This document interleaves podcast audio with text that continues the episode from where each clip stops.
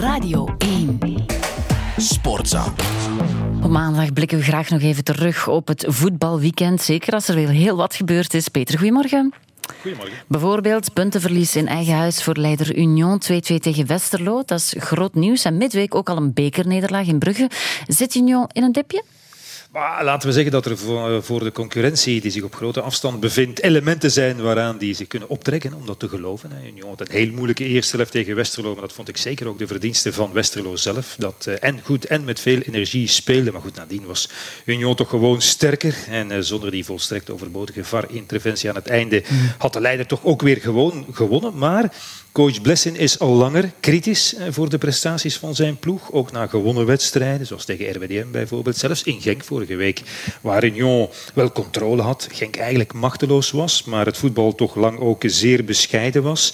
Veel te makkelijke tegendoelpunten, dat is nu al langer. Bijvoorbeeld 6 stuks in de voorbije 4 competitiewedstrijden, ook nog eens 2 in de beker in Brugge. En zaterdag na de wedstrijd ging het onder meer over Amoura, die te veel dribbelde, die foute keuzes maakte in de zone van de waarheid. Nilsson kwam ook een keer ter sprake. De term egoïstisch viel zelfs. Dat is niet iets wat we associëren met Union. En ze staan, zoals gezegd, wat minder stevig in blok.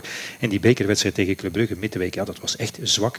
3-0 was logischer geweest dan die 2-1, die nu nog uiteraard perspectief biedt voor de terugwedstrijd enzovoort, enzovoort. Dus de coach is minstens waakzaam, misschien zelfs ongerust. En die reeks onder nederlaag in de competitie, ja, die staat er nog altijd natuurlijk. 18 wedstrijden, al de voorsprong in het klassement blijft groot. Maar misschien is wat we hier allemaal hebben opgesomd en wat Blessin heeft aangestipt, wel de kanarie in de kolenmijn. Union mag die niet negeren. Het is niet het moment voor een eventueel dipje, met bijvoorbeeld toch ook op het programma de komende 10 dagen die 2 Europese wedstrijden tegen Eintracht-Frankfurt. Ja, oké. En dan even naar Hein Vanhaezebrouck. Die had al lang geleden gezegd dat dat duel met Cercle Brugge cruciaal ging zijn. Het werd een 1-2 nederlaag. Play-off 1 is echt een gevaar voor de A-agent. Uiteraard wel, net als voor Racing Genk overigens, dat dit seizoen heel lang echt nog heel goed voetbalde, maar dat niet vertaald kreeg in resultaten. Intussen is dat goede, vlotte voetbal bij de Limburgers en die vele kansen die ze creëerden ook verdwenen. Dat is toch zorgwekkend voor een ploeg die ik eerlijk gezegd heel lang bij de echte titelkandidaten had gerekend. Maar goed, Gent dus nog net spartelend aan de staart van die top 6. Maar wat Vanhaezebrouck zei, 4 keer verloren in 5 competitiewedstrijden, 1 op 15 en vooral ondanks al die blessures, belangrijke spelers zoals Sven Kums, afwezige internationals of die pas terug zijn, weggetransfereerde spitsen, had Gent toch een punt kunnen pakken in Anderlecht. Gewoon moeten winnen gisteren tegen Cercle Brugge. Dan komt zo'n 0-6 natuurlijk dubber hard aan. Genoeg kansen voor de rust. 2 doelpunten van Cercle Brugge met 2 ballen tussen de palen. En daarmee is al een deel van het probleem aangekaart natuurlijk. Ja, Cercle Brugge heeft met Don een spits die er al 20 heeft gemaakt. Zo win je ook lastige matchen met 10 man. En het verschil, moet ik zeggen, na afloop van de wedstrijd in zelfvertrouwen, in overtuiging, kon niet groter zijn tussen de 2 trainers. Miron Muslić die zei, niemand krijgt ons nog uit de top 6. Dat is gesproken. En Hein Vanhaezebrouck die zei, ik weet niet hoe we dat gaan doen.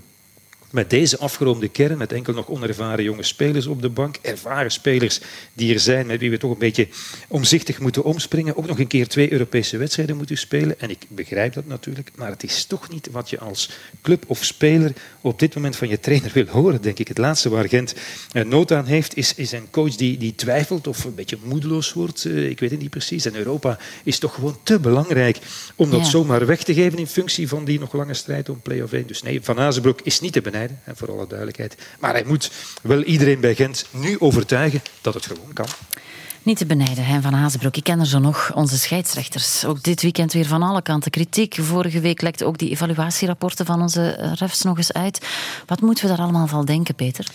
Ja, dat laatste vind ik zeer, zeer kwalijk, eerlijk gezegd. Een catastrofe voor onze scheidsrechters. En dat is geen verwijt uiteraard aan de krant die ze gepubliceerd heeft. Als ik ze had, ik zou het ook doen. Dat is journalistiek werk. Maar wie die cijfers heeft doorgespeeld, wel, die heeft alvast het niet goed voor met de arbitrage, denk ik, in ons voetbal. Of anders heeft hij het toch zeer pijnlijk verkeerd aangepakt. En als het de bedoeling was om de grote baas Bertrand Jalayek vol in de wind te zetten voor de catastrofale manier waarop hij nu al jarenlang dat departement leidt, wel 1, dat was niet nodig, want dat was al geweten. En 2, de beslissing om met hem ten laatste aan het einde van het seizoen, wanneer zijn contract afloopt, te stoppen, die was al lang genomen. En het is waar, dat wanbeleid is nu ook nog een keer in cijfers gegoten, maar dan wel, vind ik, ten koste van veel scheidsrechters en VARs die al onbeschermd onder vuur worden genomen op de openbare plaats staan elk weekend opnieuw. En sommigen zullen dat heel prettig vinden. Hè? Zij die er positief uitkomen kunnen zeggen, kijk eens.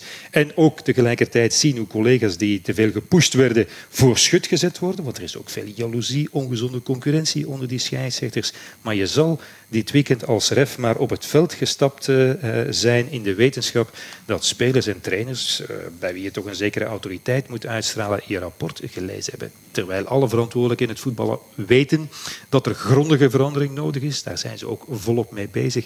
Dus nog een keer kwalijk. En om te besluiten, gelukkig was er nog Alessio Castro-Montes van Union, aan wie ik vandaag de gouden tong wil uitreiken.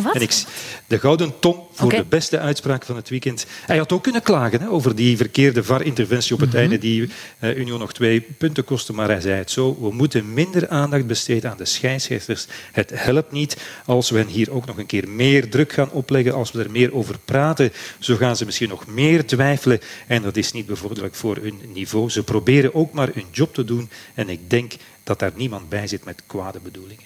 Proficiat. Alessio Castro-Montes. Dankjewel, Peter Vandenbempt. Sportza.